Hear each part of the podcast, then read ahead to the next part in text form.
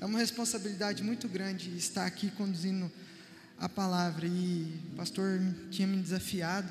Eu pensei, meu Deus, apesar de já ter um, um tema pré-definido, é, nós temos que levar a condução de acordo com o que Deus tem para a gente. Então, eu falei, Deus, eu não quero levar lá nada diferente do que o Senhor tem falado comigo.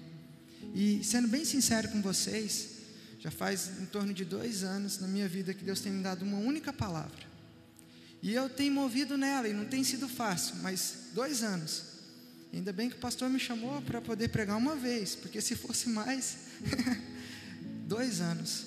E é muito fácil a gente ouvir a voz de Deus quando tudo está dando tudo certo, parece que as coisas se casam. Mas há momentos de silêncio na nossa vida. E se você tem passado por esses momentos, Deus quer falar com você nessa noite, amém? Queria que a, eh, o pessoal da mesa ali abrisse em, em Tiago 1, 5 e 6. A gente vai estar fazendo uma oração. Vamos ler junto esse versículo, amém? Se alguém de vocês tem sabedoria, falta de sabedoria, peça a Deus que de, a todos dá livremente, de boa vontade Deixa só os cinco, tá? E lhe será concedida. Amém? Esse versículo é a nossa oração. Que Deus possa dar sabedoria a vocês, possa dar sabedoria a mim, para entender essa palavra. E se há falta de sabedoria, peça a Ele, seja agora nessa oração ou durante a palavra, que é que você entenda o que Deus tem para você nessa noite. Amém? Vou perguntar de novo para dar uma pressão. Amém? Amém. Glória a Deus. Fechar os olhos. Tem que até controlar a respiração aqui, de tão nervoso que fica. Mas amém. Senhor Deus, entrego nas tuas mãos essa oração, esse momento, essa palavra. Peço que o Senhor esteja conduzindo cada detalhe, Pai. Que não seja eu falando, que não seja o que eu quero dizer, mas o que o Senhor quer dizer. Se há falta de sabedoria a nós para entender e compreender a dimensão da tua palavra nessa noite, que o Senhor nos dê, para que possamos entender claramente o que o Senhor tem a falar conosco, cada um conforme a sua maturidade, mas que o Senhor abra os nossos corações, abra a nossa mente, abra o nosso entendimento para o que o Senhor tem nessa noite, em nome de Jesus. Amém. Amém. Vira para o irmão do seu lado e diz: O Senhor reina neste lugar. Pode falar com ele. Amém. Essa palavra tem um poder muito grande. Reinar se diz sobre haver um rei, haver algo que coordena tudo. E é sobre isso que a gente vai falar. Êxodo 25, 8 e 9, vai ser o primeiro texto. Fala um pouco sobre isso aqui, o lugar santo. Pode abrir lá, João? Então, em Êxodo 25, diz assim: E farão um santuário para mim, e eu habitarei no meio deles. O 9, façam tudo conforme lhe mostrar conforme o modelo do tabernáculo e de cada utensílio. É, o Senhor mostrou a Moisés exatamente como deveria ser o templo. Essa ministração ela já vem de um lugar que foi falado, que era o pátio, que era o lugar onde eram oferecidos sacrifícios. E eu não quero que você atente tanto às escrituras, como dizer, é, a escatologia, mas ao significado das coisas. Então havia um lugar de sacrifício, eram oferecidos sacrifícios. A gente andava mais um pouco, ia para o lugar santo, depois vai, vai ver o Santíssimo Lugar. Mas esse lugar santo já era um lugar privado, nem todos tinham acesso a ele. O lugar onde era oferecido os sacrifícios, que era o primeiro, era um lugar de decisão. Se eu escolhesse, eu ia lá, oferecia meu sacrifício. Mas no lugar santo, não eram todos que entravam. Essa construção do templo móvel é bastante interessante porque ela mostra uma progressão. Quem olhava o templo móvel de fora, via uma, um tanto de tenda, algumas coisas, não conseguiam ver a, imensidão do que estava lá dentro.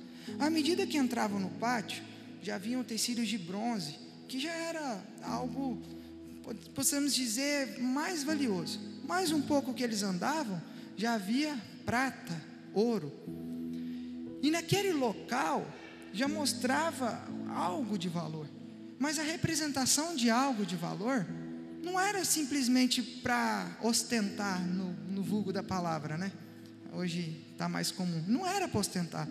O Senhor queria mostrar naquele lugar a grandiosidade e o valor dele. Quando nós vamos para o nosso lugar íntimo, o Senhor quer mostrar a imensidão, a grandiosidade do valor desse lugar íntimo. Você tirar um tempo, seja na sua casa. Quantos aqui já viram aquele filme O Quarto de Guerra? Opa, ah, então vocês vão entender a palavra, legal. Estou em casa, beleza. Vamos passar o filme aí do Quarto de Guerra? Não, estou brincando, João. O João está na mesa ali, é um menino que eu admiro bastante, muito focado. Eu vou até aproveitar para elogiar ele ali, é muito rápido ali. Então, por isso que eu brinco com ele lá. Amém? Nesse filme mostra sobre a importância do local. Mas não diz sobre o local em si, porque era um quartinho qualquer. Mas para aquela mulher, o quarto de guerra era o lugar onde eram travadas as maiores batalhas de sua vida, em oração. Esse quarto de guerra pode ser na salinha de louvor, como alguns eu sei que vêm orar, pode ser nesse templo, pode ser no horário de almoço do seu serviço, pode ser na sua casa. O seu quarto de guerra pode ser em qualquer lugar. Naquele templo, o lugar de guerra se chamava lugar santo. Havia uma tenda, ali era dentro dela havia duas separações: lugar santo e santíssimo lugar. E no lugar santo, só o sacerdote entrava. Então as pessoas chegavam, traziam sacrifícios, elas matavam, olha que legal, elas mesmas matavam. Sabe por que elas ofereciam aquele sacrifício? Elas passavam para o animal o seu pecado, e elas mesmas matavam para poder sentir o que elas tinham feito. Era algo meio punitivo mesmo. Então elas lavavam, e aí naquele lugar descia o sangue. Havia pessoas que ficavam mexendo para não coagular o sangue, era só para poder subir mesmo e queimar. Tiravam-se a brasa de lá, o sacerdote levava até dentro do lugar santo e colocava num lugar chamado lugar de incenso. Eu vou falar separadamente sobre cada um deles.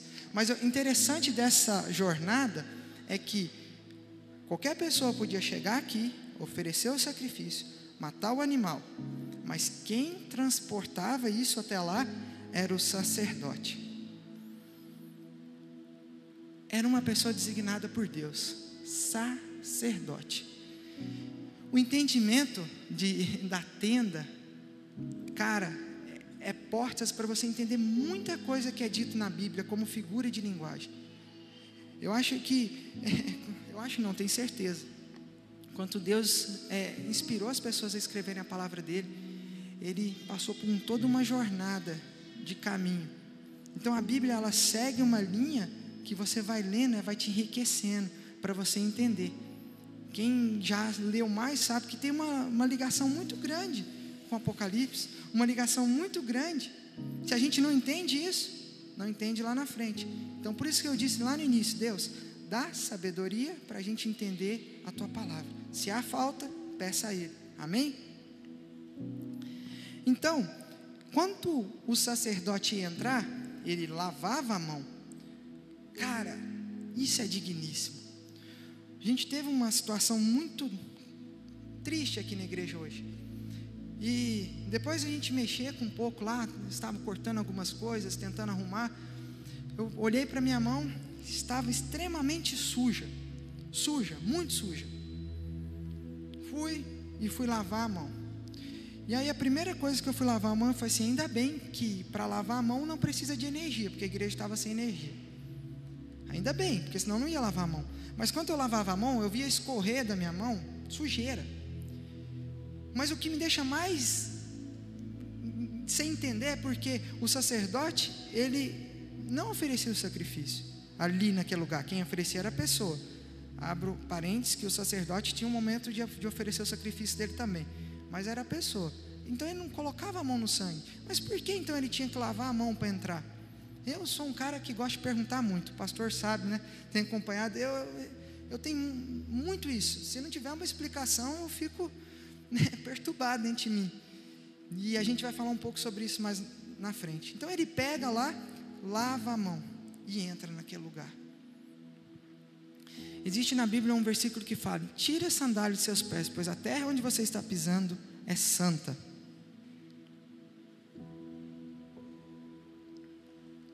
Existe outra que diz assim: fiquem todos em silêncios, todos em silêncio na casa do Senhor. Por que eu estou dizendo isso? Por muito tempo, a igreja foi deixando, foi passando uma sensação de beleza, está tudo ok, é só o amor de Cristo que salva, eu não preciso de oferecer mais sacrifício porque Cristo morreu na cruz por mim, eu vou viver só a vida boa. Mas a gente esquece de reverenciar o nosso Deus, a gente esquece que a purificação é uma necessidade. A Bíblia diz que sem santidade ninguém verá o Pai. Ele não diz sem santidade alguns não verão o Pai. Não, ele diz ninguém. E essa palavra precisa ser falada, a verdade precisa ser falada. E eu sou muito grato a Deus, porque nessa comunidade eu posso testemunhar muito bem, a verdade é falada. A nossa preocupação e a, e a nossa é, nosso pacto não é com o número de pessoas, e sim com a verdade falada. E nós precisamos olhar para isso, porque quando nós vamos na multidão, o que, que aconteceu com a multidão? Alguém lembra o que, que aconteceu? O que, que a multidão falou para Moisés? Enquanto Moisés estava lá no monte, o que, que a multidão falou? Oh, vamos fazer um bezerro de ouro aí. Se a gente vai com a multidão, a gente cai. Mas quando a gente vai designado por um profeta de Deus, ou com o próprio Deus, nós temos acesso a um lugar chamado lugar santo. Dentro desse lugar haviam três objetos. Cara, eu fico louco com isso. Tu imagina Deus, o arquiteto dos arquitetos, o engenheiro dos engenheiros, ele vai projetar um lugar santo.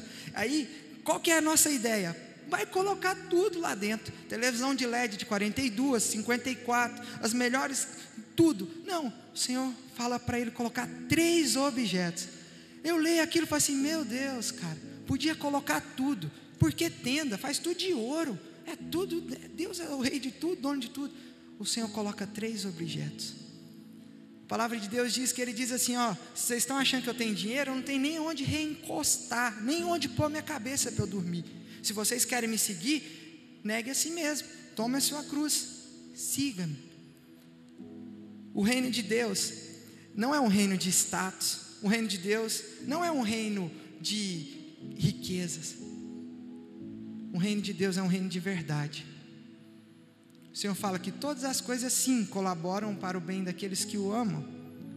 Quer dizer que Ele nos abençoa, mas não é isso que é fundamentado o reino de Deus.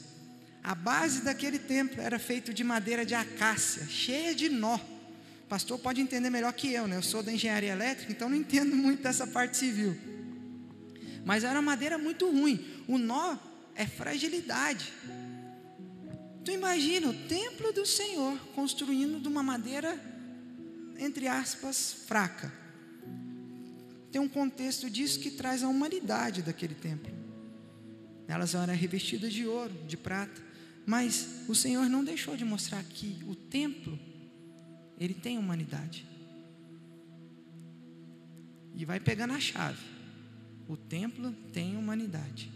Vamos pegar na chave doze pães sem fermentos, era o que havia ali. Alguns dizem que ficava à direita ou à esquerda. Eu acredito que Deus deu isso bem designado, tá?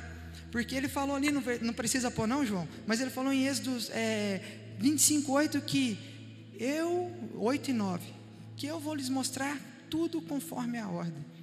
O nosso Deus não é um Deus de desorganização. Se sua vida está desorganizada, se a minha vida está desorganizada, a culpa não é de Deus.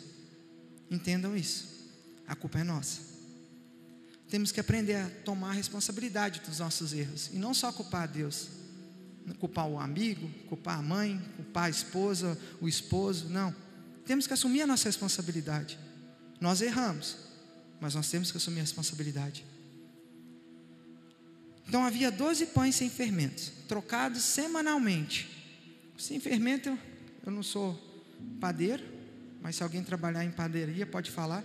Trabalha na indústria de alimentos, se o seu Hugo ver isso aqui, acho que não vai achar muito bom, mas o pão sem fermento, ele durava uma semana, e antes desse pão ser trocado semanalmente, o sacerdote comia o pão. Isso mostra a preocupação do Senhor em ter alimento, enquanto o sacerdote estava dentro daquele templo. E o que, é que o sacerdote fazia dentro daquele templo? Se, se você sabe, vira para o seu irmão do lado e diz aí: o que, é que o sacerdote fazia dentro do templo? Poucas pessoas viraram. O pessoal vira e fala qualquer coisa aí, só para eu. o sacerdote, ele tinha uma função dentro daquele templo. Havia ali um altar de incenso. Esse incenso, como eu disse, era tirado às brasas do altar de sacrifício e levado até esse altar de incenso. Na frente desse altar de incenso havia uma cortina grossa que separava para o Santíssimo Lugar. Que a palavra de hoje vai ficar até aqui só, tá? Senão semana que vem é o, é o restante da palavra. Então ele chegava até nesse ambiente ficava bem de frente. Fala que os sacrifícios subiam como perfume suave. Havia um, um, contexto nisso tudo. E havia também um candelabro. Eu até pedi a, a Manu, a Manu tem, fica atrás das câmeras lá, morre de vergonha, mas eu vou citar ela ali. Para quem não sabe, eu estou na comunicação, tem um pessoal muito 10 junto com a gente aí, e o povo é meio acanhado, tá? O pessoal filma vocês, mas não, não gosta de aparecer não, tá? Pessoal muito 10, graças a Deus, honra esse ministério, pessoas que Deus levantou dentro, dentro da igreja para servir. E eu pedi ela para colocar é, um candelabro. Daí ela foi, né? Para quem não sabe, a Manu é, é extremamente perfeccionista. Ela procura fazer o melhor. Aí ela procurou uns candelabros, não achou, falou assim: Éber, não achei. Falei, põe qualquer coisa de fogo aí. Daí ela pôs um fogo ali. Mas era para ser um candelabro. Pensa que é um candelabro. Sete pontas, cada vela em cima dela e o azeite colocado na ponta para queimar. Esse candelabro representava os próprios olhos do Senhor sobre aquele ambiente. Ele era calor, era iluminação. Mateus, que estava aqui à tarde, pastor, cheguei aqui, o Nariel também, né? Sem iluminação na igreja. Cara, eu confesso que no primeiro momento a iluminação não foi o que mais me importou, foi falta de ar-condicionado. Porque sem ar-condicionado não dá, gente. Meu Deus do céu. E eu cheguei e vi esse ambiente totalmente escuro. Tinha as luzes de emergência já quase apagando. A falta de luz é horrível. É horrível. Aqui em Medianeira tem diversos picos de luz, né? Não sei se tem, tem. Tem alguém que não é de Medianeira aqui? Levanta a mão aí. Quem não é? Não é de Medianeira. Mais alguém que não é de Medianeira? Eu, eu sei que tem gente ali que está com a mão na sobrancelha ali. Também não é de Medianeira. Quem não é de Medianeira talvez não é acostumado com tanto pico de energia, mas quem é de Medianeira sabe. Ou cidade que dá pico de energia, né? Eu vim de Minas, São Miguel é pior? Ah, é, é a minha esposa está lá, aquela linda esposa minha, presente de Deus. É pior São Miguel, verdade. Falta de luz é horrível. Então o Senhor pensou nisso, então Ele colocou um candelabro ali. E aí eu fui procurar sobre isso. E na Bíblia diz que ele pesava, que foram gastos, na verdade, em torno de mil quilos de ouro. Mil quilos de ouro. O ouro está 300 e poucos a grama, dava 3 mil, em torno de 3 mil reais. Eu fiz a conta mil vezes 3 mil, 9 milhões. Cara, 3 milhões só do candelabro. Eu falei assim: esse povo não estava no deserto? Esse povo não era um povo pobre? Ué, mas não estou entendendo. Como que eles tinham 3 milhões para construir um candelabro de ouro? Deus dá a provisão. Enquanto Deus dá o projeto na sua vida, Ele te dá a provisão. Enquanto Deus te dá um propósito na sua vida, não importa se tu está no deserto, o Senhor vai levantar a provisão. Quando Deus levanta um projeto na sua vida, Ele te mostra como ele deve ser construído, Ele te dá os recursos para construir, Ele te dá toda a planta do projeto. Sabe o que, que cabe a gente? Só executar. Eu vou repetir que vocês não entenderam. Sabe o que, cabe a gente com o projeto de Deus? Só executar. Quem é da área de elétrica vai saber do que eu estou falando. Mas quando eu vou projetar uma coisa, eu tenho que ver o dimensionamento de carga, tenho que fazer as proteções para não dar errado, tem que estar tá tudo no conforme. Quem pega o projeto só tem que executar. Ele não tem que preocupar se vai dar errado, ele só tem que executar. A confiança de você pegar um projeto feito por um engenheiro que é um cara bom é tranquilidade. Pegar um projeto que é feito por um arquiteto bom é só tranquilidade. O Alexandre estava na obra, sabe, né? Como que é importante ter, ter um projeto bem feito, né? Quando você não tem, você fica desconfiado. Cara, mas é o nosso Deus. E o nosso Deus é um Deus perfeito. Se você ainda não entende o chamado de Deus para a sua vida, peça sabedoria a Ele, que Ele é bondoso e vai te dar. Se você olhar na Bíblia, uma pessoa pediu, Salomão, e o Senhor deu sabedoria a ele. E o Salomão, não só isso, mas deu toda a riqueza. Quando há sabedoria, há um projeto. Quando há um projeto, Deus levanta os recursos. Amém? Vou perguntar de novo. Amém? Glória a Deus. Existem alguns pontos de chaves que eu quero levantar aqui. O primeiro é sacerdotes. Deus designou uma família para ser sacerdote e servir. Essa família era a família de Arão. Era a família é, talvez mais preparada? Não sei. Era a família mais bonita? Não sei. Mas era a família designada por Deus.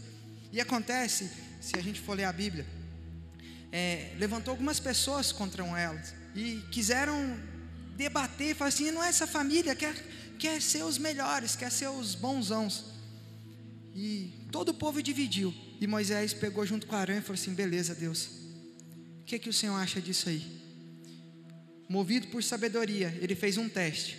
E nesse teste, todos aqueles, não só foram é, provados que estavam errados, mas queimaram. O que, que eu quero dizer sobre isso? Quando Deus te levanta como sacerdote, quando Deus te levanta para poder ser um intercessor, quem se levantar contra o chamado de Deus, e veja bem, não é contra mim nem você, é contra o chamado de Deus, ele vai cair.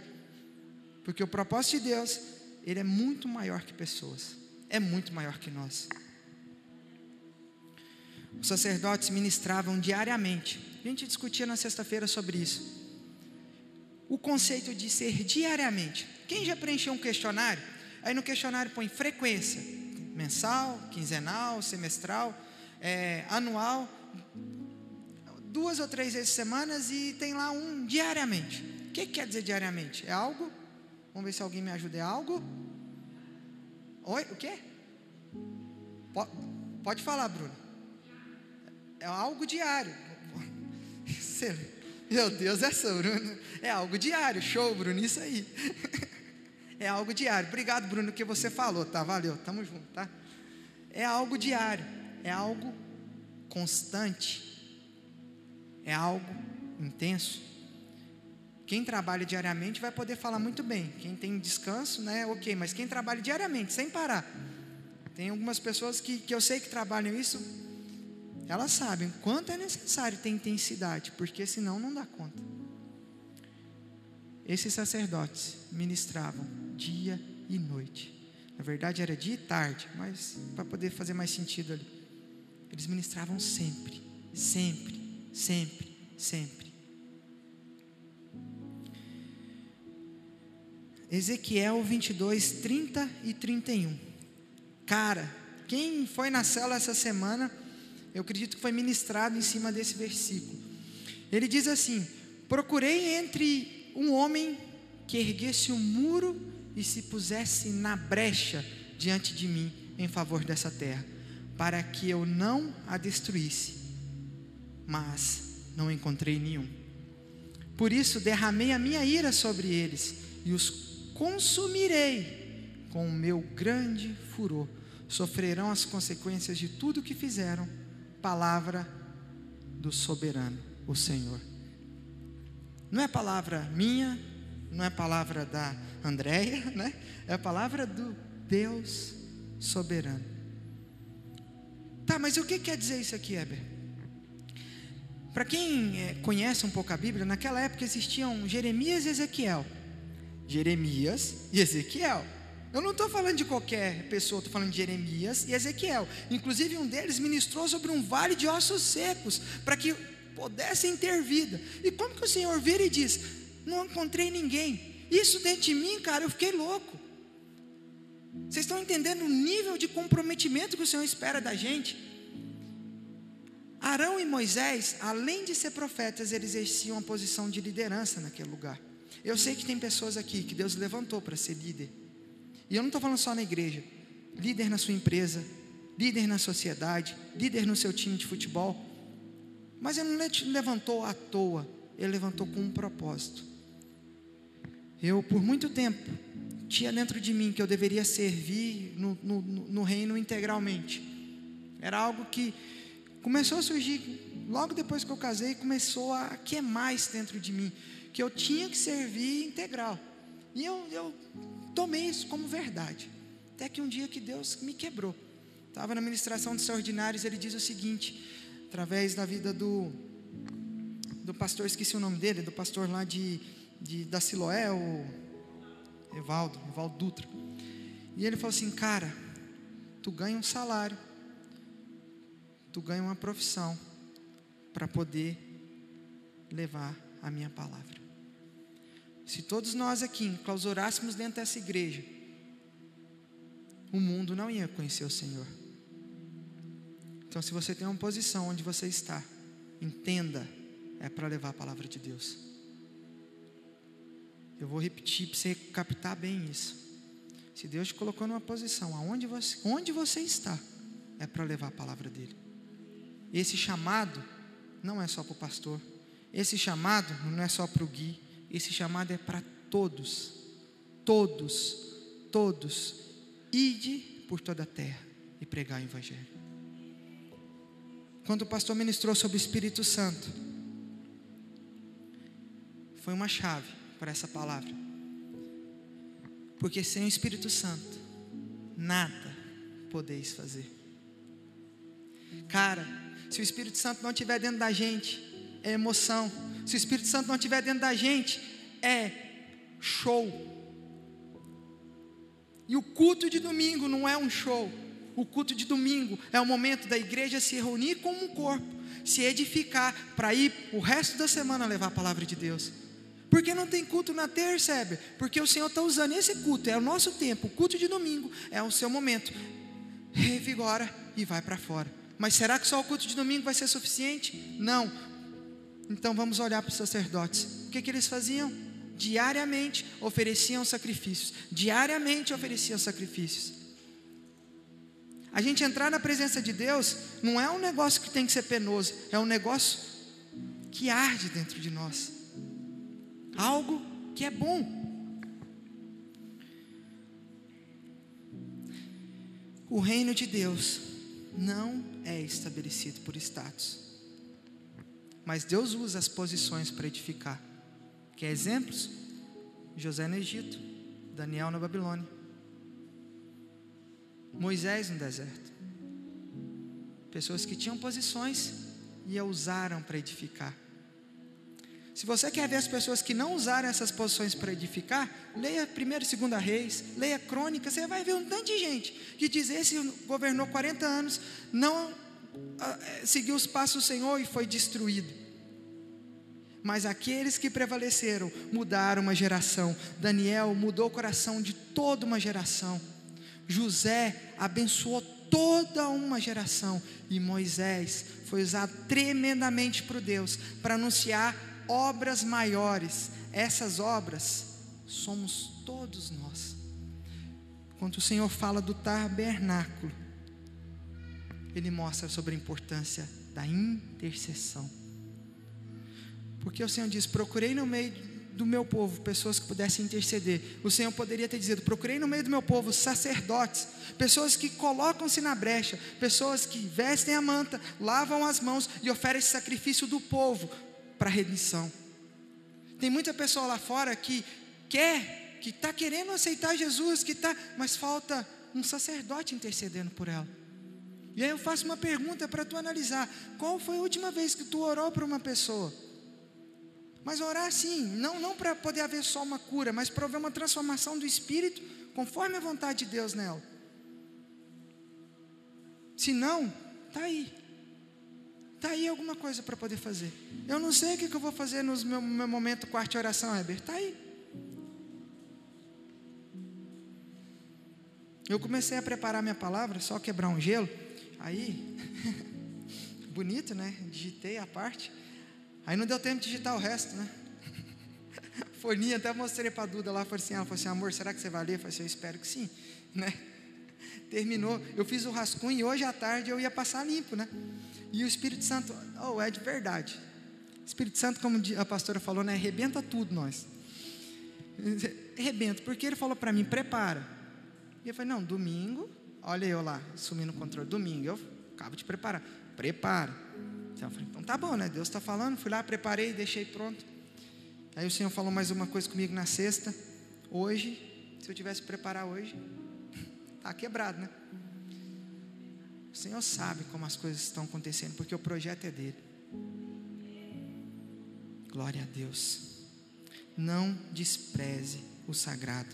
João 15, 5. Não precisa abrir, mas se alguém estiver anotando, fala sobre que sem o Espírito Santo, sem o Senhor, nada, nada podeis fazer. Deus detalhou cada ponto, cada centímetro no tabernáculo.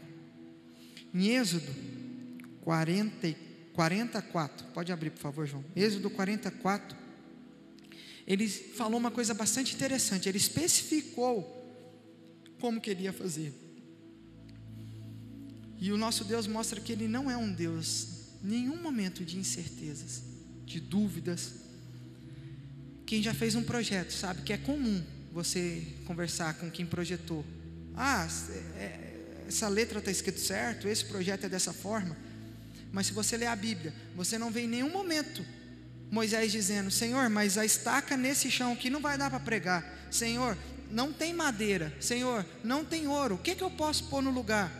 Ah, eu fui lá comprar, não tinha essa tomada. Qual tomada eu vou poder usar? Não. Em nenhum momento mostra Moisés discutindo o projeto com Deus. E aí dá dois pontos rápidos. Um, Moisés entendeu o propósito. Dois, o Senhor deu o projeto perfeito. Amém? Traga a mesa, arrume sobre ela tudo o que lhe pertence. Depois traga o candelabro e coloque suas lâmpadas. Lê o 5, por favor, João. Ponha o altar e o ouro para o incenso diante da arca da aliança e coloque a cortina à entrada do tabernáculo 6. Coloque no altar de holocaustos, em frente à entrada do tabernáculo da tenda do encontro. Tenda do encontro. O louvor hoje ministrou muito forte sobre o Espírito Santo. Se você não entendeu ainda, Ainda há tempo de você entender. Ainda há tempo. O Senhor nos preparou essa tenda do encontro. E Ele mesmo disse que chamaria ela de casa de oração para todas as nações. Quando o Senhor diz que não habita em templo feito de mãos humanas, Glória a Deus. O Senhor não está falando que Ele não vai habitar nesse templo. Quando o Senhor fala que Ele não habita em templo de mãos humanas, Ele diz: Ei, eu construí uma casa de oração, uma casa de intercessão. A gente espera chegar o domingo para ter uma ministração de um sermão para poder edificar a nossa vida, mas o Senhor está dizendo: a intercessão é diária, é constante, é contínua, não é só no domingo. Se tu está fazendo assim na sua vida, desculpa, mas está fazendo errado. Há tempo de mudança. Eu nasci dentro da igreja, cresci e virei minha chave depois de 21 anos. Então há tempo. Eu lembro muito bem, eu estava bem onde está esse foco de luz aqui, quando o Senhor falou comigo, Heber, é isso. E eu falei, Deus, tudo que eu tenho eu entrego nas suas mãos. E não está sendo fácil não, tá? E o mundo não é mil maravilhas não. Mas eu, eu entendi o que o Senhor disse para mim. E eu falei, Deus, se essa profissão que o Senhor me deu, eu lanço no teu altar. Eu lanço, eu lanço. E eu queria estar em outros lugares, eu vou ser bem sincero, mas o Senhor me colocou neste lugar. E eu demorei muito tempo para poder mudar o meu chamado mente sight, mudar minha mente, de entender que enquanto eu não aceitar o que o Senhor tem para mim, eu não vou receber o que Ele tem para me dar. Não é errado almejar, querer mais, não. Isso faz parte do nosso coração humano. Mas está no propósito, é estar tudo conforme o Senhor. Está no propósito, é Deus dar o recurso no meio do deserto. E eu fiz um cálculo por alto. O templo gastou em torno de 9 milhões para poder construir ele. Sabe o que eu fiquei louco? Aí eu entendi porque o povo falava: Ah, saudade do alho poró, saudade. Sabe por quê? Naquela época eles não tinham, tinham que plantar, alguns nem tinham dinheiro para comprar. Eles tinham dinheiro na mão. Fala que quando eles saíram de lá, eles não saíram só, eles saíram com ouro, saíram com riqueza. Então aquele povo saiu do deserto, saiu do Egito e foi para o deserto mais rico que eles estavam antes. Então por isso que eles queriam voltar. Ali havia um mercado para comprar, e no deserto não tinha mercado. Deserto era dependência de Deus. Muitas vezes a gente olha e quer voltar porque a gente tem recurso na mão. Só que o que, que o Senhor diz? Pega o seu recurso e usa para minha edificação. Pega o seu recurso e usa para levar a minha palavra. Desperta para isso, pessoal. A gente junto é muito mais forte. Essa cidade com nós, juntos, um só corpo, unidos com Cristo, é muito mais forte. Ela necessita de nós. Quem é de fora, necessita de vocês. Deus quer levantar uma geração de sacerdotes nesse local. Não pessoas que oferecem só sacrifício para edificação própria de si e perdão dos seus pecados. Não, sacerdotes que dedicam uma vida para pegar o sacrifício do outro, levar até a presença do Senhor e dizer: Deus, está aqui, está aqui, Senhor, está aqui, eu intercedo para aquela pessoa, para que o Senhor venha sobre a vida dele e transforme a vida dele. E é para isso que o Senhor quer nos levantar. Glória a Deus. Glória a Deus. Glória a Deus.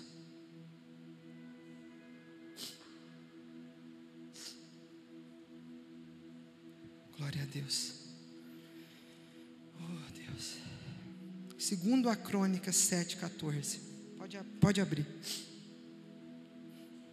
Esse versículo eu cresci ouvindo ele, e um dos que eu decorei na, na Bíblia é esse. E ele diz sobre a grandiosidade da unidade de um corpo. Se o meu povo que se chama pelo meu nome se humilhar e orar e buscar a minha face e se afastar dos seus maus caminhos, dos céus, ouvirei, perdoarei os seus pecados e curarei a sua terra. O Senhor destruiu a Babilônia por muito menos do que nós temos vivido nos tempos atuais. Existe uma pessoa naquele lugar. Existia Sodoma e Gomorra, foram destruídos. Mas existia uma pessoa naqueles lugares que intercedia. E o Senhor os livrou. Mas o Senhor falou antes a eles. O que, que o Senhor trouxe à vida deles? Uma coisa chamada revelação. E o tema principal da palavra se torna sobre a necessidade da revelação. Deus tem nos despertado a humilhar e orar por uma geração, a humilhar e orar por pessoas lá fora, humilhar e orar por nossa família, tá? Não olhe para o mundo achando que nós somos superiores. Nossa família necessita de Deus. Nós necessitamos de Deus. E quando nós olhamos com olhar de superioridade para qualquer pessoa, nós já estamos se afastando de Deus. Existe uma coisa sobre Deus que eu nunca vou entender, e nem quero entender. É como Ele ama, a ponto de Ele pegar uma pessoa que guardou a vida inteira dele, serviu Ele o tempo todo, e amá-lo, ao mesmo ponto de uma pessoa que acabou de aceitar Ele, fez a vida tudo errada, e o Senhor olha e coloca eles assim. Cara, não dá para entender. Sabe, dentro da minha mente humana, eu olho e falo assim: não, aquela pessoa tem que pagar o preço, ele vai ter que sofrer, porque imagina, a parábola do filho pródigo, né? Paguei o tempo todo, fiz tudo certo, mas o Senhor não olha com esse olhar, o Senhor diz: ei, você é meu filho, todos que me aceitaram, lhes dei o direito de se chamarem filhos de Deus. E eu faço uma pergunta para você: você é filho de Deus? Glória a Deus. Uns confirmaram. Amém quer dizer eu concordo. Você é filho de Deus? Se você ainda não é, vai ter um momento no final de você se tornar um filho de Deus. Para isso é necessário você dizer: Deus, eu te aceito como meu único e suficiente Salvador. É uma coisa simples, mas que muda uma vida. João 1,14. Então, o Senhor mostra aquele tabernáculo para mostrar obras maiores, obras maiores. E olha o que, que ele fala aqui. João. Aquele que é a palavra tornou-se carne e viveu entre nós. Vimos a sua glória e glória como do unigênito vindo do Pai. Outras versões diz: o Verbo se fez carne e habitou entre nós. Glória a Deus. A palavra habitou tem origem de tabernaculou. Tabernaculou. O Senhor, que era o Verbo, que era a palavra, ele se fez carne, ser humano, sacrificou neste local, entrou, já tinha rasgado o véu anterior, rasgou o segundo véu e estava no lugar santo. O que? Habitando, tabernaculando, intercedendo. O Senhor mostrou todo esse caminho. E eu nem cheguei no Santíssimo Lugar ainda. Veja bem, não é algo inalcançável. Quando a gente olha para o Santíssimo Lugar, a gente vê um lugar inalcançável, mas eu estou no lugar santo. Esse lugar é alcançável a todos nós. Bastamos nós tomarmos uma decisão de dizer: Eu quero interceder, Deus. Como? O Senhor vai te mostrar, porque o projeto é dele, e é o projeto perfeito. É o projeto perfeito. O tabernáculo é uma sombra do que estava para vir. Você quer ler mais? 1 Pedro 2,5. 1 Pedro 2,5 mostra o que, que o Senhor fez. E ele diz: Vós também, como pedras vivas, sois edificados, casa espiritual e sacerdócio, sacerdócio santo, para oferecer de sacrifícios, não mais físicos, mas espirituais, agradáveis a Deus por Jesus Cristo. Glória a Deus, glória a Deus. O Senhor diz: Ei, agora eu digo, você é pedra viva, é pedra em movimento, você é um tabernáculo em movimento, você é um templo em movimento para sacerdócio santo, para oferecer sacrifícios agradáveis. O Senhor está dizendo: Ei, acorda, não, não tem mais aquela separação de tabernáculo como tinha. Não, o acesso é livre, porque eu, o Verbo, se fiz. É, eu bato aqui, mas é Deus, tá? É só uma simbologia. Eu, o Verbo, se fez carne, habitou, tabernaculou em meio de vocês, para mostrar que hoje o tabernáculo é nosso. Quando você olha de fora do tabernáculo, você vê uma área externa e vê uma área interna. Você não vê essa, a diferença entre o lugar santo e o santíssimo, porque era uma tenda e o lado de fora da tenda.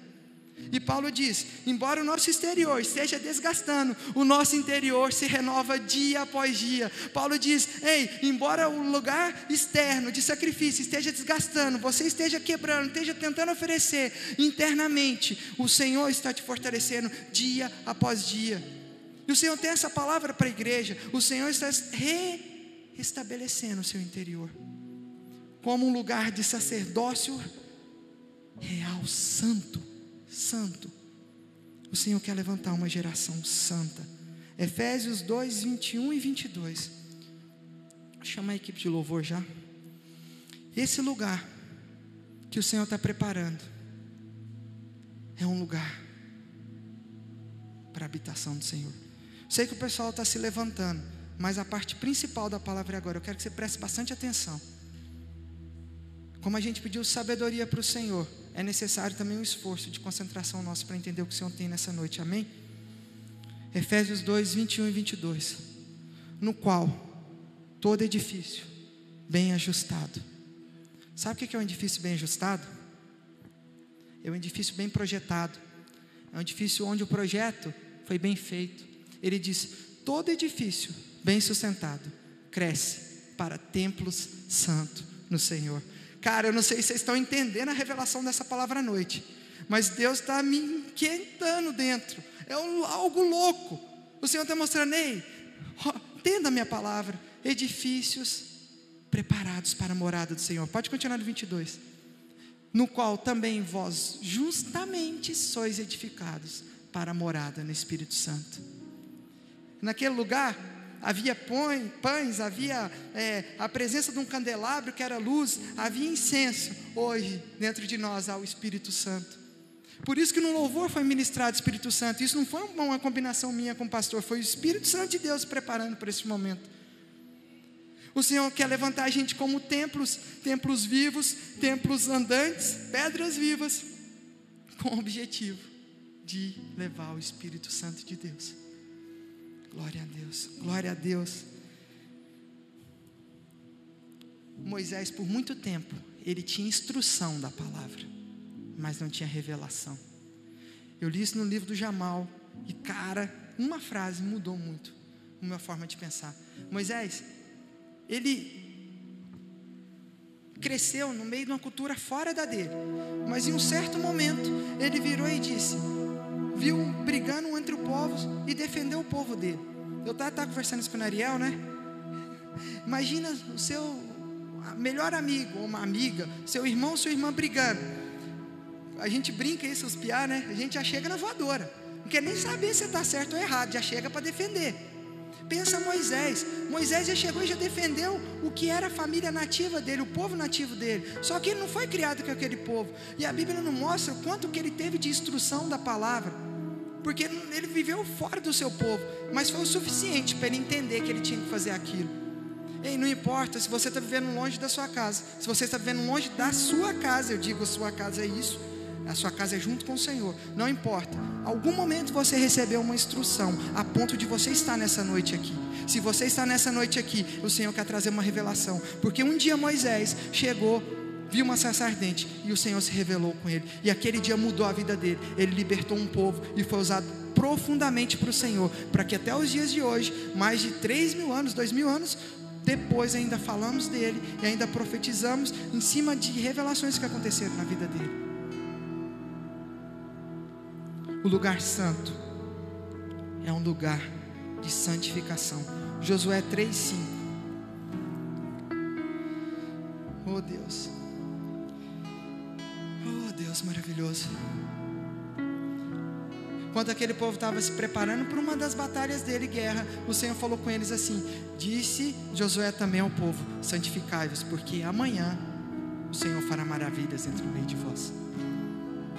O Senhor está levantando essa igreja para santificar, porque amanhã, amanhã não se diz sobre o tempo determinado, um dia, mas se diz sobre o futuro. O Senhor vai fazer maravilha no meio de nós. E se não está fazendo, é porque nós, eu me incluo nisso, não estamos santificando, não estamos pagando preço, não estamos intercedendo. Lugar santo é lugar de intercessão. Lugar santo é lugar onde sacerdotes iam oferecer sacrifícios e interceder pelo povo. Moisés perdeu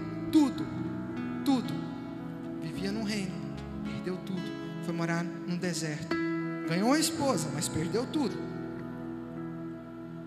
Ele não tinha, até aquele momento ainda, a revelação do que ele deveria fazer.